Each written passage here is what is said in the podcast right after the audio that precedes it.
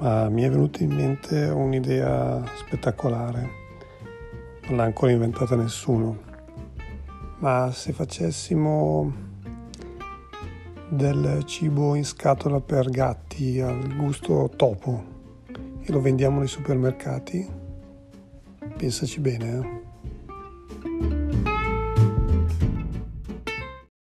Secondo me, vuoto per pieno, pieno per vuoto. Se facciamo cibo per uomini a gusto topa e li vendiamo ai supermercati, facciamo più soldi.